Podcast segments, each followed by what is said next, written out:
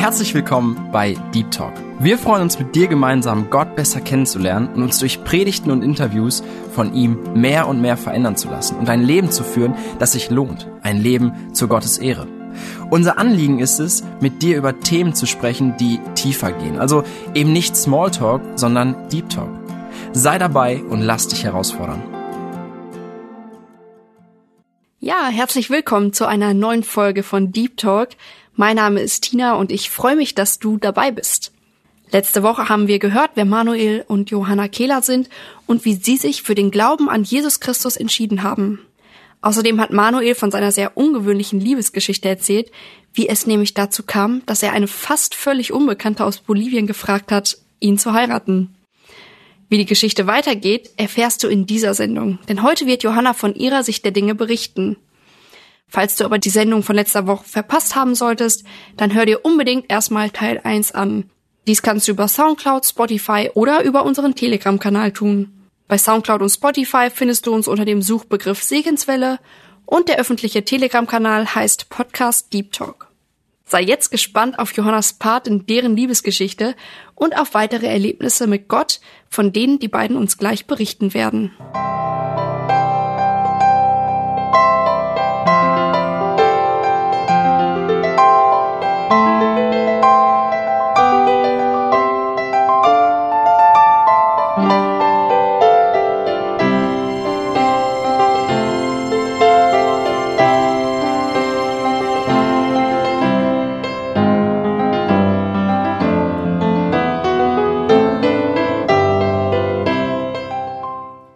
Ja, als wir uns in Bolivien eingelebt haben, das Ganze hat ungefähr zwei Jahre gedauert, wo wir Kinder alle auf dem Stand waren, wir wollen nicht zurück nach Deutschland.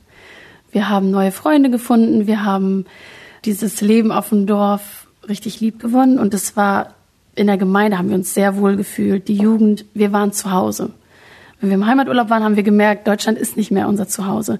Und wir waren uns alle einig, dass wir nicht nach Deutschland heiraten. Ich war mir da ganz sicher, dass ich das nie machen würde. Und ich hatte trotzdem, dieser Wunsch ist bei mir auch sehr gewachsen in den Jahren, auch gerade in der Jugend, dass ich Gottes Willen für mein Leben erkennen und auch tun wollte. Ich wollte ihm dienen. Ich war sehr aktiv in der Jugend. Ich hatte sehr viel Freude dabei. Aber als Gott mich dann, ich sag mal, vor so eine Glaubensprüfung gestellt hat, wo der Glaube praktisch wieder wird, das hat mich fast umgehauen, das muss ich sagen, weil ich konnte mir das in Deutschland gar nicht mehr vorstellen. Dieses ganze Umgewöhnen, das Leben ist hier so anders und das war für mich total unrealistisch. Es könnte ja jemanden von meinen Schwestern treffen, aber nicht mich. Ja, umso überraschter war ich, als ich eine E-Mail bekommen habe ich habe da nur gesehen, ja, Manuel Kehler, und der hat mich dann gefragt, ob das meine E-Mail-Adresse ist. Ich habe mir dabei gar nichts gedacht, weil wir hatten Zivis oder so, die da waren, die haben uns zwischendurch geschrieben, einfach mal Bilder geschickt, die die gefunden haben. Und ich wusste von diesem Manuel Kehler eigentlich gar nichts oder sehr wenig, aber ich wusste, dass er nicht viel mit Mädchen zu tun hat und mit Mädchen eigentlich gar nicht schreibt. Also irgendwie, das wusste ich. Er war ja auch bei uns zu Besuch gewesen, aber in dieser Zeit hatten wir nichts zu tun miteinander und ich habe ihn auch gar nicht wirklich wahrgenommen, weil ich war viel in der Schule und wenn wir zu Hause waren, war er nicht da. Wir hatten gar nichts. Also ich wusste gar nicht mal, wie er aussieht. Ich habe das vergessen. Es war weg. Und ich habe mir nichts gedacht und habe das ja dann bestätigt. Und als er mir dann die nächste E-Mail geschrieben hat, wo er mich dann gefragt hat, ob das stimmt, dass mein Bruder Freundschaft angefangen hat, da hat es bei mir Klick gemacht. Und in dem Moment, wo er diese E-Mail geschrieben hat, habe ich gemerkt, ich wollte es nicht wahrhaben, aber ich habe gemerkt, dass Gott in meinem Leben was Großes anfängt. Es war wie, als ob Gott in so kurzer Zeit mein komplettes Leben auf den Kopf stellt. Ich hatte schon meine Vorstellungen. Ich wollte weiter in Bolivien leben. Uns ging es da so gut und ja, ich wollte Gott dienen. Und ja, ich wollte auch einen Ehemann bekommen, der Gott wirklich dient, der sehr hingegeben ist. Das war mein Wunsch. Ich hatte auch mal zu meiner Mama gesagt, irgendwie so ein Jugendleiter, ich finde das irgendwie so schön, so gerade mit, mit Jugendlichen zu arbeiten. Ich könnte mir das gut vorstellen, aber an Money habe ich ja gar nicht gedacht. Später hat meine Mama mir gesagt, dass sie da wirklich einen Gedanken an Money hatte. Was daher kam, der Älteste der Gemeinde, wo Money vorher war, der hat meinen Eltern erzählt, dass sie da in der Jugend einen angehenden Jugendleiter haben, aber der noch keine Frau hat. Das hat er einfach nebenbei erwähnt und das haben meine Eltern sich einfach gemerkt, aber das war für die nur eine Information, mehr nicht. Und der Älteste hatte auch dabei keine Hintergedanken. Es war einfach nur, dadurch ist meine Mama auf den Gedanken gekommen, also schon vor mir quasi. Und ja, ich saß in meinem Zimmer, ich hatte mich gerade für den nächsten Schultag vorbereitet und ja, plötzlich, in dem Moment ist wirklich irgendwie meine Welt zusammengebrochen. Ich habe das einfach geahnt. Ich habe in solchen Momenten, wo ich so eine Kämpfe hatte geistlich, da bin ich oft, es war schon abends, war dunkel, zur Kirche gegangen und habe da einfach laut gebetet. Da war kein Mensch, da war ich alleine, da hat mich keiner gestört. Und da habe ich einfach mit Gott über solche Sachen geredet. Und als ich losgegangen bin, ich habe meiner Mama nur gesagt, ich will was kurz zur Kirche bringen. Ich habe ihr nichts davon erzählt, ich habe keinem was gesagt. Ich wollte die Sache still und heimlich beenden, dass dann möglichst keiner was erfährt. Und ja, dann so tun, als ob nichts ist. Und dann bin ich zur Kirche gegangen und habe da gebetet und ich war so unruhig. Ich habe die ganze Zeit nur gesagt, nein Gott, nein, ich will das nicht, nein. Du weißt, dass ich dich liebe und dass ich alles für dich tue, aber hier hört's auf. Nein, das geht nicht. Und ich kannte das Lied eigentlich gar nicht, aber ich hatte ständig den Titel dieses Liedes im Kopf. Wer Gott folgt, riskiert seine Träume. Ich kannte das Lied gar nicht, aber irgendwie ging das nicht aus meinem Kopf. Und ich hatte das Gefühl, als ob Gott mir auch diesen Freiraum gab, das Ganze irgendwie zu, was heißt zu verarbeiten, aber das erstmal zu realisieren, was hier passiert. Ich bekam keine Antwort oder sonst was. Ich war einfach nur furchtbar unruhig, weil ich ahnte, dass Gott hier, ja, einen neuen Weg mit mir einschlug und ich auch merkte, dass er mir immer wieder die Frage stellte, bist du denn wirklich bereit, auch das zu tun, womit du vielleicht gar nicht gerechnet hast und was du gar nicht willst? Das war sehr, sehr schwer. Ich bin dann wieder nach Hause gegangen in mein Zimmer und daraufhin habe ich gleich geschrieben, warum fragst du? Weil ich halt wissen wollte, also wenn dann jetzt, ich wollte mich da nicht quälen, ich wollte wissen, was will er. Und dann hat er mir am nächsten Tag geschrieben, dass er eine Frau sucht und dass er das so sieht, dass Gott ihn zu mir geführt hat. Und da habe ich gemerkt, alleine komme ich damit jetzt nicht mehr klar. Und ich hatte mit meinen Eltern immer ein sehr offenes Verhältnis, aber da, da wollte ich erstmal nicht drüber reden, weil die sollten ja nichts davon erfahren. Dass ich würde es still und heimlich, wie gesagt, beenden. Auch meinen Geschwistern habe ich nichts gesagt. Aber da habe ich es nicht mehr ausgehalten. Ich war auch in der Schule, ich konnte mich gar nicht mehr auf den Unterricht konzentrieren. Ich war so durcheinander. Und dann habe ich meine Mutter ins Zimmer gerufen und habe ihr die E-Mail gezeigt. Und dann hat sie gefragt, ja, von wem ist das? Und dann hat sie so einen Namen gesagt. Sie hat einfach eine Person aus Deutschland geraten. Und dann habe ich gesagt, nein, viel schlimmer. Und dann habe ich gesagt, ja, es ist Manuel Kehler aus, aus Bielefeld. Was will der und warum macht er sowas? Und ich war so fertig. Und ich habe immer wieder still gebetet. Ich habe gesagt, Gott, wenn wirklich was dran ist an dieser ganzen Sache, dann musst du die Leute alle so einstellen, dass ich einfach merke, das kommt von Gott. Ich hatte erlebt, als wir nach Bolivien gezogen sind, wenn man, wenn man geht, egal wie schwer es ist, es lohnt sich für Gott und man kriegt zurück, was man verlässt. Das war mir ganz klar. Und meine Mutter war so entspannt. Irgendwie sagte sie, Johanna, du brauchst dich darüber gar nicht aufregen. Wir beten eine Ruhe darüber und dann gucken wir, ob das Gottes Weg für dich ist. Und ja, sie riet mir auch, mit Papa darüber zu reden, was ich dann auch kurz darauf dann gemacht habe. Wir hatten abends Besuch, meine Schwester mit ihrem Mann war da und ich war so aufgewühlt, ich war nicht mehr ich selbst. Und dann habe ich abends mit meinem Papa darüber geredet und Manni hatte mir auch angeboten, dass wir einfach E-Mail-Kontakt aufnehmen. Das wollte ich überhaupt nicht. Also ich habe ihm gesagt, ich schreibe nicht einfach mit Jungs. Ich habe schon relativ hart blockiert, weil mir das sowieso alles zu viel war. Und mein Vater sagte mir aber, du musst ihm eine Chance geben. Also er hat das Recht, dir sein Anliegen mitzuteilen. Du musst offen dafür sein. Und ja, dann habe ich ihm auch gesagt, wenn er was will, er hatte sogar angeboten, nach Bolivien zu kommen und mich da zu fragen. Das wollte ich gar nicht. Ich hatte irgendwie Angst, ja, was ist, wenn es dann doch jemand erfährt? Und es wird ja eh nichts. Das habe ich mir ja immer selber noch eingeredet. Ja, und dann habe ich ihm gesagt, wenn er will, kann er mir das schreiben. Und dann fing ein, also dieser Kampf wurde für mich immer intensiver. Ich kam gar nicht klar, ich konnte nicht mehr essen. Ich konnte mich in der Schule kaum konzentrieren. Ich habe den Kindern einfach Aufgaben gegeben, weil ich, ich war so überfordert mit dieser Frage und mit dieser ganzen Situation. Und an einem Donnerstagmorgen, ich hatte zur dritten Stunde Unterricht und dann saß ich am Frühstückstisch. Meine Mama hat dann so den Tisch gedeckt und ich fing wieder an zu weinen. Ich habe in der Zeit sehr viel geweint. Und meine Mama fing auch an zu weinen, sagte aber immer wieder, dass ich offen sein muss für Gott und für seinen Willen und dass sie und Papa auch dafür beten. Und dann kam mein Papa aus dem Büro und er war auch in sehr vielen Lebenssituationen mein Seelsorger, mit dem ich sehr offen geredet habe. Und er meinte nur, komm, wir reden noch mal darüber. Und dann hat er mich gefragt, was denn überhaupt meine größte Angst ist, warum ich auf diese Situation so panisch reagiere. Ich muss ja keine Angst haben. Und dann hat er mich eben gefragt, wovor hast du denn Angst? Und dann war ich wirklich ehrlich und habe gesagt, ich habe einfach Angst, dass es Gottes Wille ist und dass ich wirklich nach Deutschland gehen muss. Ich kann mir das einfach nicht vorstellen. Alle bleiben hier. Ich hatte einen kleinen Bruder, der war zwei, den ich über alles geliebt habe. Und alles einfach hier lassen und gehen, das geht einfach nicht. Und das kann ja nicht Gottes Wille sein. Das geht einfach nicht. Und mein Papa, der sagte, Johanna, solange du dich nicht öffnest für den Willen Gottes, ganz bewusst, auch wenn es vielleicht nicht Gottes Wille ist, aber dass du einfach sagst, wenn es dein Wille ist, bin ich bereit. Solange du nicht an diesen Punkt kommst, wirst du Gottes Willen auch nicht erkennen. Das hat für mich Sinn gemacht, weil ich habe mir ja irgendwie immer alles so eingeredet, nein, es kann nicht sein. Tief innerlich wusste ich aber, Gott fordert mich hier wirklich heraus. Also bist du wirklich bereit? Ich habe noch auf meiner Taufe zwei Jahre vorher mit der ganzen Taufgruppe das Lied gesungen, wohin Gott mich führet, will ich folgen, von ganzem Herzen. Ich habe es auch so gemeint. Und jetzt war ich an einem Punkt, da ging es einfach nicht. Hier geht's nicht weiter. So war das für mich. Wir haben dann mit meinen Eltern gebetet und ich muss sagen, an diesem Donnerstagmorgen wurde ich wirklich ruhig. Es kamen immer Anfechtungen, immer noch. Aber unser E-Mail-Kontakt, das E-Mail-Schreiben war dann gerade lahmgelegt. Und ich merkte, ich werde ruhiger und komme wirklich dahin, dass ich sage, auch wenn ich es noch gehofft habe, dass es doch nicht so ist, aber dass ich sage, dein Wille geschehe. Und ich habe dann angefangen, bewusst dafür zu beten, dass Gott mit den Leuten, mit denen ich darüber rede, dass er das wirklich ganz klar zeigt. Also da ist nichts mit irgendwie, dass die Leute unsicher sind. Das hätte mir gereicht, um wieder irgendwie abgeschreckt zu sein. Ich wollte wirklich Klarheit haben.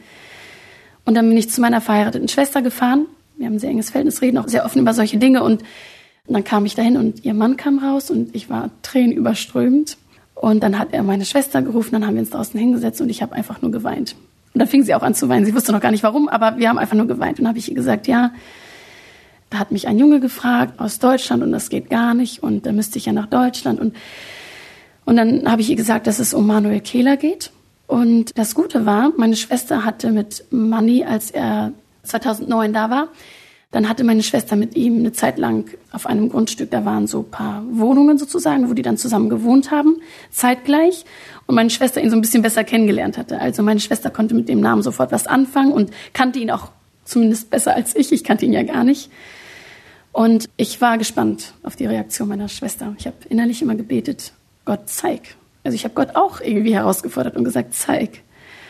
Und meine Schwester war total ruhig. Ich hatte das Gefühl, als ich ihr das erzählt hat, als ob sie erleichtert war, dass es nichts Schlimmeres war sozusagen. Sie sagte einfach, Johanna, was bringt das, wenn wir alle auf einem Fleck sitzen? Hauptsache, dass man als Familie irgendwie zusammenbleibt. Wenn das dein Weg ist, dann wirst du nur mit ihm und auch in Deutschland glücklich. Ja, da saß ich dann wieder und dachte, na ja, sie hat ja recht, aber es war für mich wieder so eine klare Antwort Gottes irgendwie. Dann habe ich mit meinem Bruder darüber geredet. Wir sind zusammen von der Schule nach Hause gefahren. Und meine Geschwister haben alle gemerkt, dass ich total neben der Spur war. Also die haben ihre wildesten Vorstellungen gehabt. Ich habe darüber nämlich gar nicht geredet, obwohl wir eigentlich sehr offen über diese Dinge sonst geredet haben. Aber da ging das irgendwie nicht. Und dann habe ich meinem Bruder erzählt, als wir dann alleine waren, mit ihm hatte ich auch ein sehr enges Verhältnis, dass mich ein Junge aus Deutschland gefragt hat. Und dann fragt er mich einfach, Manuel Kehler? Ich sag, Daniel, hallo, wie kommst du auf den? Oder ich war so baff, weil ich irgendwie dachte, ey, das kann nicht sein. Und dann war er selber so erschrocken und sagt, ja, ich weiß auch nicht, warum ich das jetzt gerade gefragt habe. Irgendwie ist mir der als erstes eingefallen. Aber das ist ein richtig guter Typ. Also er wusste gleich irgendwie einige Situationen, wo die was zusammen gemacht haben und durchweg positiv. Ja, und ich saß da wieder, ja, so bedröppelt und dachte, okay, die nächste Bestätigung Gottes. Das kann einfach nicht anders sein.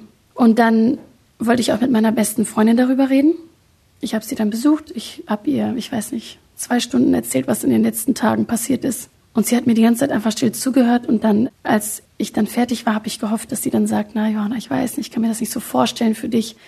Aber sie sagte einfach, ich wusste irgendwie immer, dass einer geht. Ich wusste nur nicht wer. Also sie war so ruhig und ich habe einfach gemerkt, Gott hat sie vorbereitet. Das war so eindeutig. Ich muss sagen, so manch ein Kampf hat auf den Knien stattgefunden. Ich habe in der Zeit so viel gebetet und geweint und es hat mich extrem nah an Gott getrieben. Ich wusste ja gar nichts. Ich wusste nicht, wie er aussieht. Ich wusste nicht, wer seine Eltern und Geschwister sind. Ich wusste überhaupt nicht, was mich in Deutschland erwartet. Gar nichts. Und wir haben in der Schule zu der Zeit die Geschichte von Abraham durchgenommen, wie sein Glaube an Gott so stark war und er einfach bereit war, auch für Gott alles zu verlassen. Und in dieser ganzen Zeit war er für mich total das Vorbild. Ich habe wirklich viel über sein Leben nachgedacht und das hat mich total ermutigt. Und ein Vers, der mich auch durch diese ganze Zeit getragen hat oder den Gott auch gebraucht hat, um mich wirklich immer wieder dahin zu führen, dass ich diese Bereitschaft behalte oder habe, war, wo Jesus sagt, wer seine Hand an den Flug legt und sieht zurück, der ist nicht tauglich für das Reich Gottes.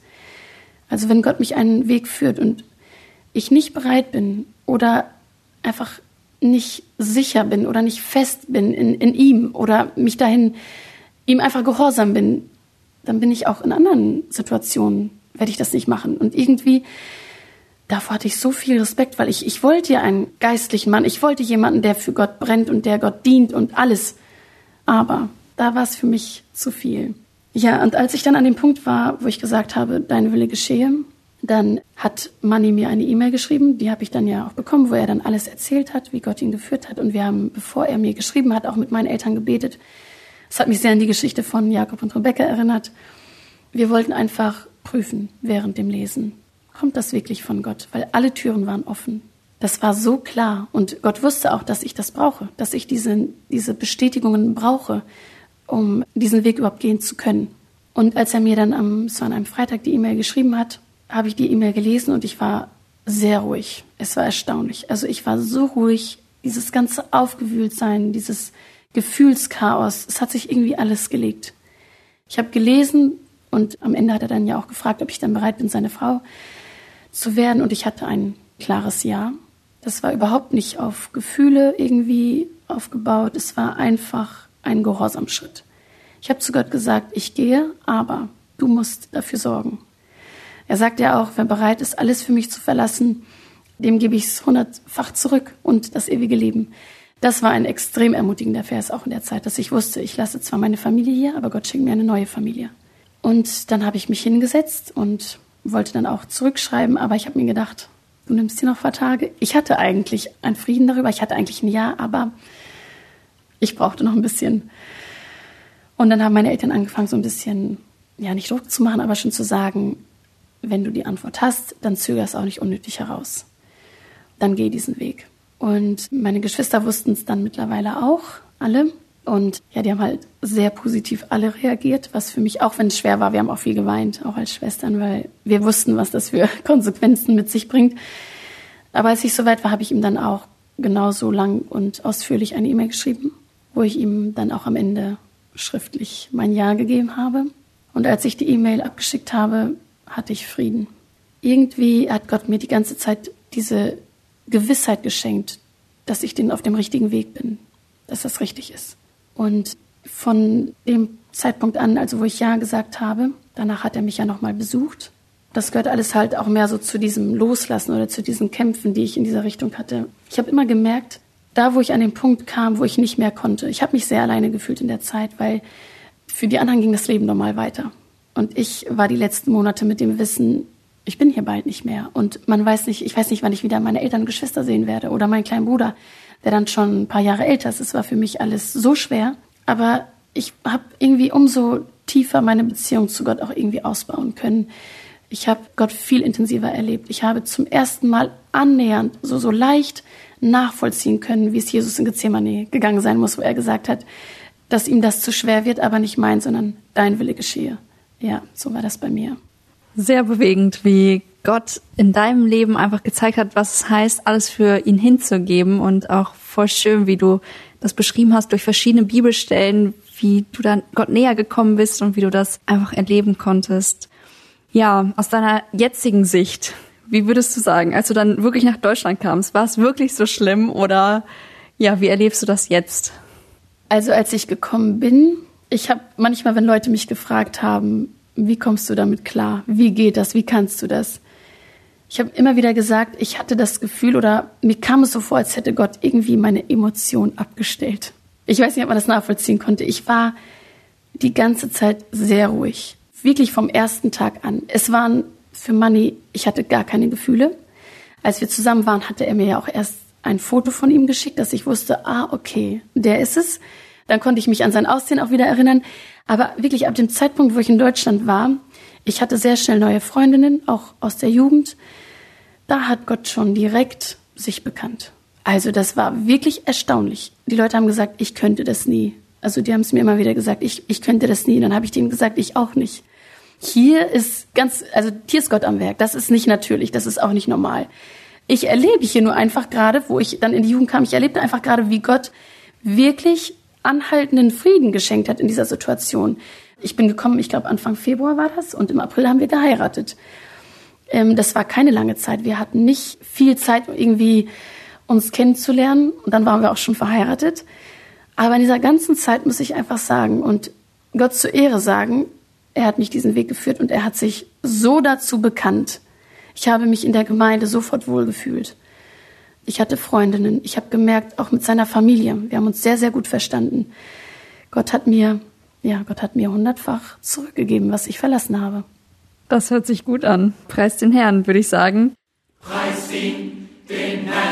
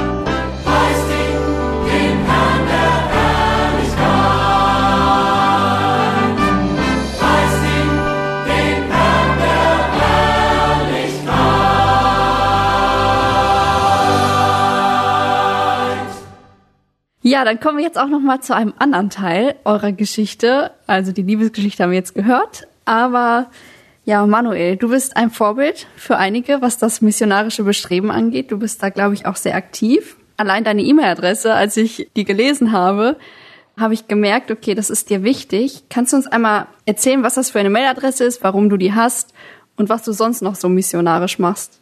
Ja, meine Mailadresse, also irgendwann, wo die Zeit kam und ich mir eine E-Mail-Adresse zulegen wollte, dann habe ich auch überlegt, ja gut, die meisten machen es mit Namen und so weiter, aber ich wollte schon irgendwie was, dass man auch anhand der E-Mail-Adresse so gleich Zeugnis sein kann. Also das irgendwie ein bisschen auf Jesus hinweist, weil die E-Mail-Adresse gibt man oft weiter und gerade auch an Ungläubige und kann vielleicht so ein Aufhänger sein, dass man über Gott ins Gespräch kommt oder zumindest auch, dass der andere über Gott nachdenkt und deswegen habe ich jetzt die Adresse gewählt, nur Jesus rettet.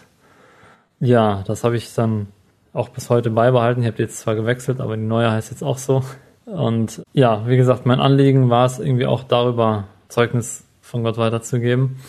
Also ja, ich muss sagen, es hat nicht so funktioniert, wie ich es mir vorgestellt hätte oder gedacht hätte. Also, also ich habe die natürlich schon oft weitergegeben, aber meistens sind es dann irgendwie so geschäftliche Beziehungen oder eben gläubige Freunde, wie auch immer die das dann kennen. Und gerade wenn es um Geschäft geht, irgendwie dann bleibt man doch recht seriös und der andere geht nicht so richtig auf die Adresse ein, er notiert die und fertig. Von daher, aber ja, man weiß ja nicht, was da innerlich dann doch für Gedanken durchgehen. Also die Worte sagen ja schon viel aus und das ist meine Hoffnung, dass das irgendwie doch bei den Leuten hängen bleibt. Jetzt vor kurzem hatten wir so ein interessantes Erlebnis. Auch wieder hatte ich mit einem gesprochen. Es ging darum, ich wollte was kaufen und dazu brauchte er meine E-Mail-Adresse und dann habe ich die ihm durchgegeben.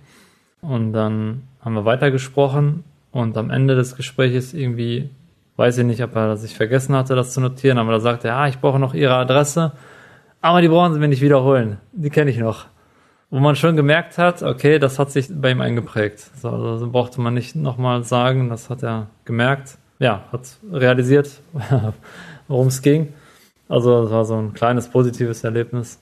Aber wie gesagt, meistens ist es jetzt nicht, nicht zu großen Gesprächen deswegen gekommen. Also schade, aber gut, war ein Versuch wert.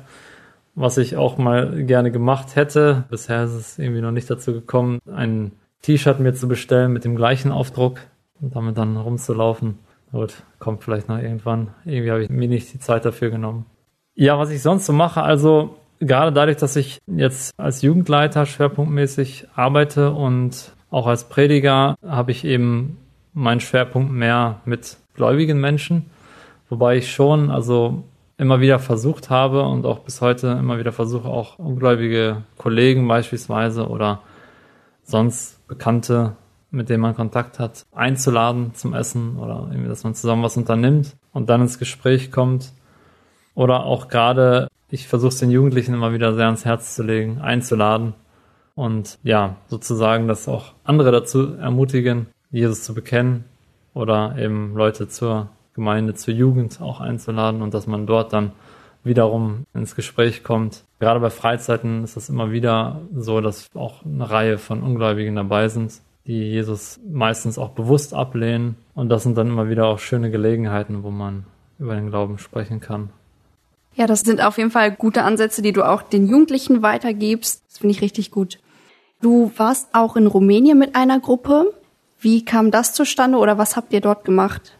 Also in Rumänien, ja, das war letztes Jahr. Hintergrund war der, also wir hatten mit den Jugendleitern von unserer Gemeinde uns zusammengesetzt und überlegt, also wir haben recht viele Jugendliche und viele haben auch schon ihre Ausbildung abgeschlossen, sie arbeiten, die haben Geld, sie haben Urlaub und ja, das sind alles so gute Dinge, die man doch nutzen kann für das Reich Gottes. Und so hatten wir dann die Idee oder haben das dann auch so besprochen, dass wir mal so eine Einsatzfreizeit machen wollten. Also Rumänien war jetzt so eine Art Baueinsatz, wo wir dann aus mehreren Jugenden zusammengewürfelt eine Gruppe waren von, am Ende waren es dann 24 Personen und die dann dort zu einem Kinderheim gefahren sind, auch was von deutschen Mitarbeitern aufgebaut und betreut wird und dass wir dann dort praktisch unterstützt haben mit praktischer Arbeit. Also ja, hauptsächlich praktische Arbeit und das war dann so ein bisschen auch so eine Kombination. Einmal ein Arbeitseinsatz, zum anderen aber auch hatten wir ja Bibelarbeit, haben Gottesdienste dort miterlebt, auch in andere Missionswerke, die dort in Rumänien tätig sind, reingeschaut und dort teilweise mitgeholfen. Also es war schon sehr vielseitig Genau, und das war praktisch so ein erster Versuch, den wir letztes Jahr unternommen hatten und die Fahrt habe ich dann geleitet. Hat mir auch ja, Freude bereitet. Sowas mache ich grundsätzlich gerne. Das Spannende war ja zu dem Zeitpunkt eben auch Corona war ja schon da voll im Gang, wobei es im Sommer eben weniger geworden ist. Aber die Fahrt war jetzt im September und da fing es langsam wieder an, dass es mehr wurde, dass der RKI hat Risikogebiete ausgewiesen und also die Regelungen haben sich ja dauernd geändert, aber zu dem Zeitpunkt war es so, man konnte reisen, aber wenn man in ein Risikogebiet gereist ist, musste man in Quarantäne oder eben sollte dort erst gar nicht rein. Und Rumänien ist auch so ähnlich aufgeteilt wie in Deutschland mit den Bundesländern.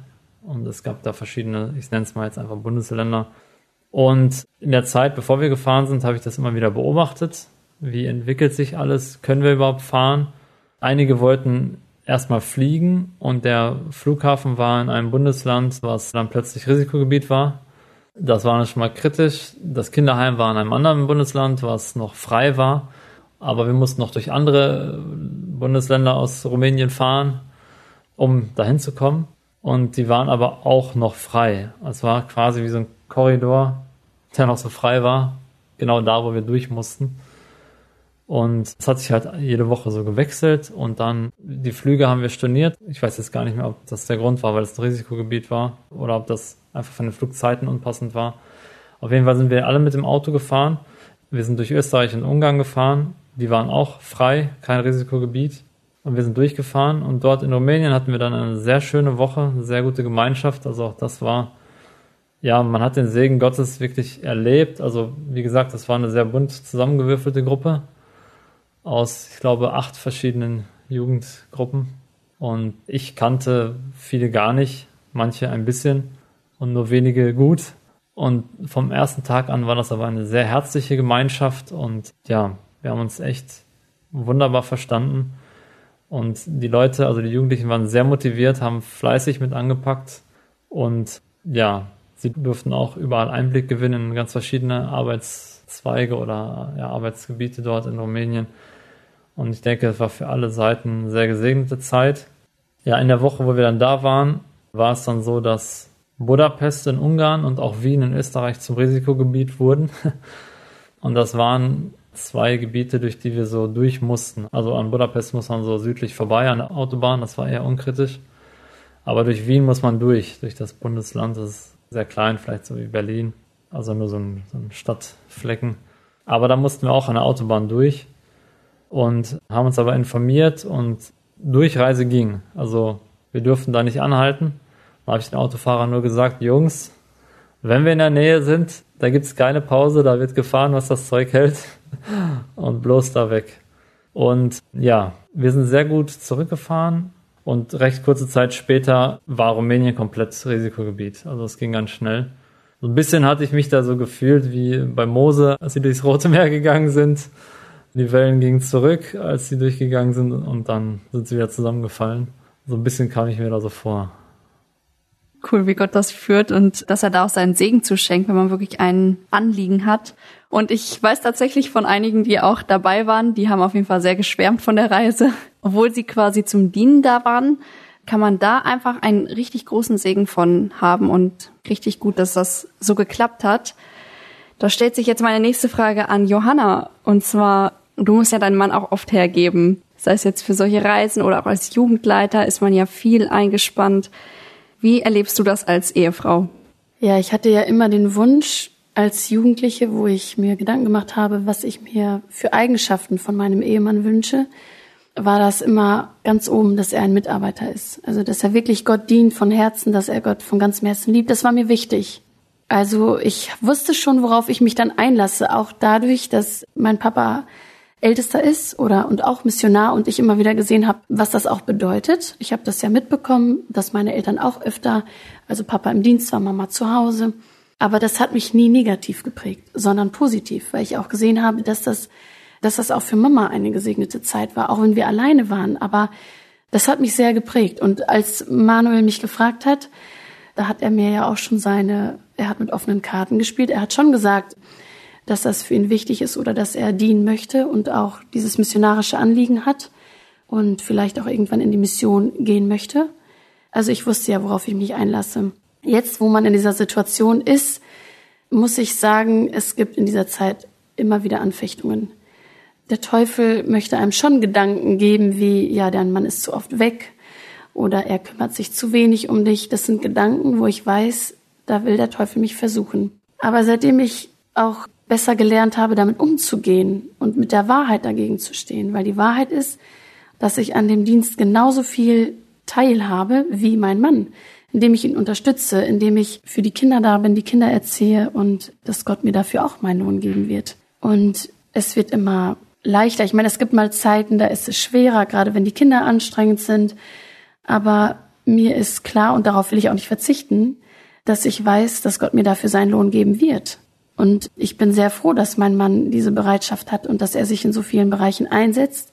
Und es ist für mich auch eine Ehre, ihn dabei zu unterstützen, auch wenn Kämpfe logischerweise nicht ausbleiben. Eine sehr vorbildliche Haltung, finde ich, wie du damit umgehst und auch, dass du mit dem Wort dann quasi dagegen stehst, wenn diese Anfechtungen kommen. Ja, wir kommen auch schon langsam zum Ende. Also wir hatten auf jeden Fall eine schöne Zeit. Ihr konntet vieles berichten. Jetzt wisst ihr ja auch, dass es eine Sendung für Jugendliche ist, zumindest schwerpunktmäßig. Und vielleicht habt ihr einen Tipp, den ihr uns Jugendliche gerne mitgeben möchtet aus eurem bisherigen Leben, was ihr einfach schon mit Gott erlebt habt. Was ist besonders wichtig? Was sollten wir uns zu Herzen nehmen? Ja, da gibt's eine Sache, die ich auf jeden Fall sagen würde. Und zwar, dass man sich ganz auf Gott einlässt. Also dass er das Zentrum ist und man für ihn lebt. Wir stehen, glaube ich, oft in der Gefahr, dass man so halbe Sachen macht. Es wird sehr viel angeboten hier in dieser Welt und das sind ja auch alles tolle Dinge und die irgendwie verlockend sind. Aber wenn wir immer so beides wollen, irgendwie mit Gott leben, weil wir wissen, dass es richtig ist, aber wir wollen auch in der Welt was nicht verpassen, das taugt gar nichts, dann hat man nichts davon und ist am Ende unglücklich, sondern wirklich, dass man komplett sich um Gott dreht, dass Gott das Zentrum ist. Nur dann erlebt man auch wirklich diesen Frieden, diese Freude in Gott, das, was die Bibel eben alles verheißt. Da gibt es ja sehr viele Verse von dieser Erfüllung und diesem Frieden in Jesus sprechen. Aber wenn wir immer noch irgendwie so ein Stück weit die Welt lieb haben oder im Herzen haben, das funktioniert einfach nicht. Ich würde sagen, vage Glaubensschritte. Vielleicht hat sich der eine oder andere auch beim Hören gefragt, du hattest ja keine Gefühle wie ging das denn? Wie kannst du einen Mann heiraten, wenn du keine Gefühle für ihn hast? Und es war für mich ein Glaubensschritt. Ich habe Gott gesagt, ich kann das in mir nicht bewirken. Ich kann es nicht ändern. Ich habe keine Gefühle. Und wenn es dein Weg für mich ist, dann gib mir diese Gefühle. Gott hat mir das geschenkt. Zwar erst nach der Hochzeit, aber er hat mir das geschenkt. Und das war für mich wieder so ein, Beweis, es lohnt sich, Gott zu glauben, auch wenn die Gefühle überhaupt gar nicht übereinstimmen oder man das eine richtig gegen die Gefühle geht. Nicht nur im Bereich der Partnerwahl, auch in verschiedenen anderen Lebensbereichen sind wir herausgefordert, den Glauben praktisch werden zu lassen. Und das Gute ist, dass am Ende Segen dabei rauskommt. Und dieser Segen, der ist ja jetzt auch schon auf dieser Welt, erfährt man den, diesen Frieden, diesen Segen, aber auch später bekommen wir unseren Lohn dafür. Also vage Glaubensschritte. Vielen, vielen Dank für eure ermutigenden Worte, für eure Tipps. Danke, dass ihr auch bereit wart, über euer Leben etwas zu erzählen, uns mitzunehmen in eure Geschichte hinein. Und ich möchte euch auf jeden Fall den Segen Gottes wünschen, dass ihr ja dort auch in dieser Beziehung zueinander weiter wachst, auch in dem Dienst, den ihr gemeinsam tut. Und ja, an dich, lieben Zuhörer, möchte ich einfach auch diese herausfordernden Worte mitgeben, dass du dich Gott hingibst, dass du dich selber hinterfragst, dass du eine lebendige Beziehung zu ihm führst. Ja, und hoffe, dass du nächste Woche wieder dabei bist, dass du einschaltest. Wünsche dir eine gesegnete Woche und bis zum nächsten Mal.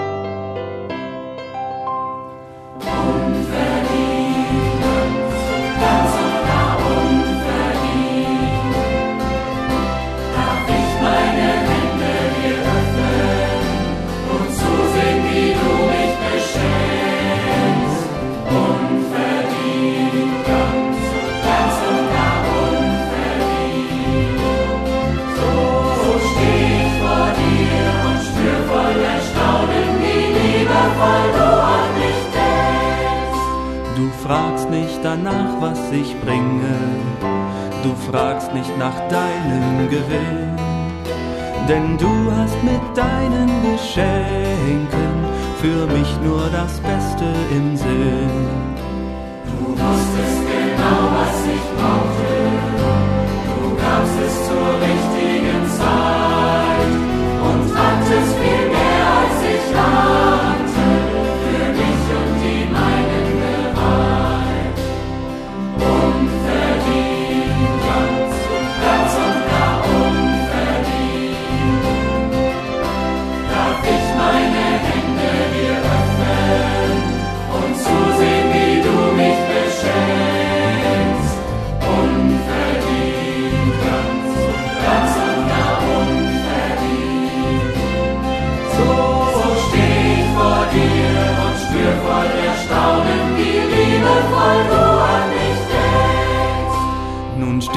Beschämt vor den Gaben und freu mich von Herzen daran. Herr, hilf mir, sie so zu verwalten, dass jeder sich mitfreuen kann.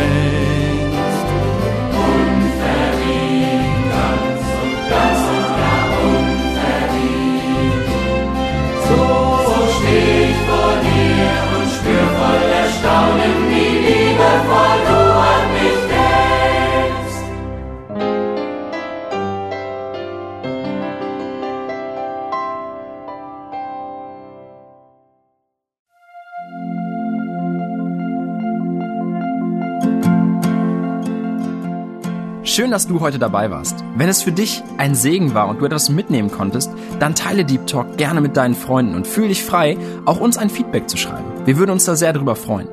Wenn du heute zum ersten Mal dabei warst oder eine Sendung verpasst hast, kannst du alle vorherigen Sendungen auf Spotify oder auf Soundcloud finden. Mehr Infos über Deep Talk oder Segenswelle allgemein findest du auf www.segenswelle.de oder auf unserem Instagram-Feed, auch unter Segenswelle zu finden. Falls du Fragen und Anregungen, zum Beispiel Themenvorschläge hast, schreib uns gerne. Wir wünschen dir noch eine gesegnete Woche mit den Worten aus Kolosser 3, Vers 17. Und was immer ihr tut, in Wort oder Werk, das tut alles im Namen des Herrn Jesus und dankt Gott dem Vater durch ihn.